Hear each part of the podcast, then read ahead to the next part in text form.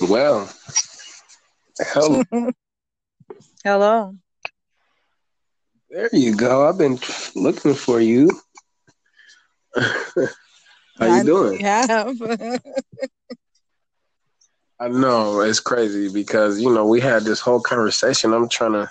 I wanted to kind of touch on it, but then again, you know, I'm gonna let the Lord have have His way, man. You know, tonight is it's been a it's been a long night.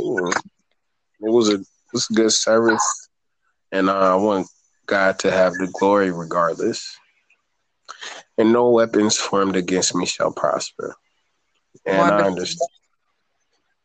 So, with that being said, I know people who are going to be listening are really too privy to understand what's going on, but we just have we just been talking about a few things, and I, I really wanted to get understanding because you know we we deal with um, church and we're we're taught that religion is the way to to gain access to the promises of God, but the word tells us faith is what it takes.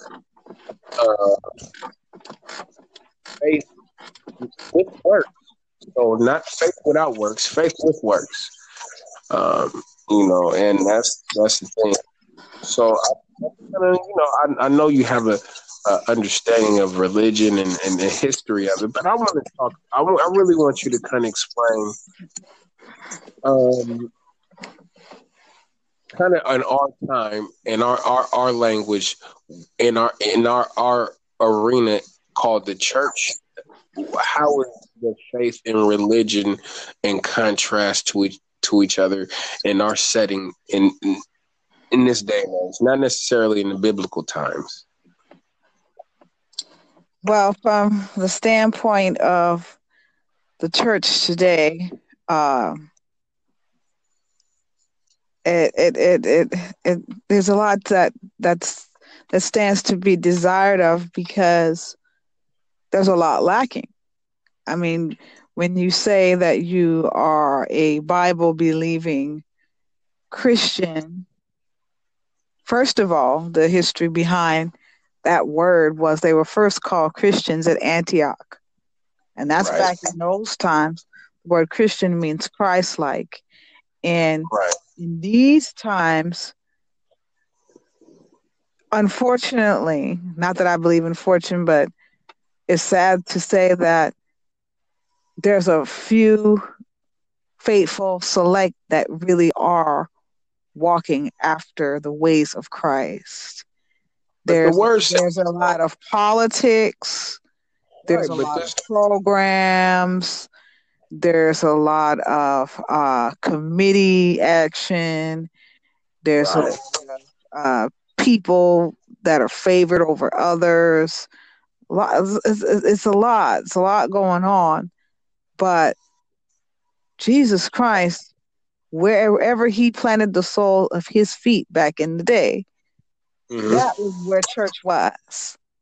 Right. That's it right. wasn't in a particular building. And then in this day and time, you can find a church on every corner. Right. And, and this was one of the questions that I had and still have in my heart, and I ponder in my heart often. You can find a church And- on every corner.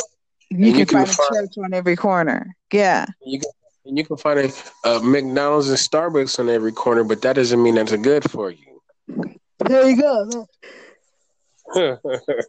And see, and, and, and, and, and, and the issue is, is why are we so divided? If we are one church, serving one God, having one faith, one Lord, one baptism, as that faith in the word that we say that we profess and confess and say we Right. possess. right. And, the, and Why that's is the it that no matter what creed we are, no matter what religion we are, no matter even what culture we come from, if we're of the same spirit, why are why are we not able to congregate in the same house of God? Why does it have to Right. be 50 different churches within a 30 mile radius?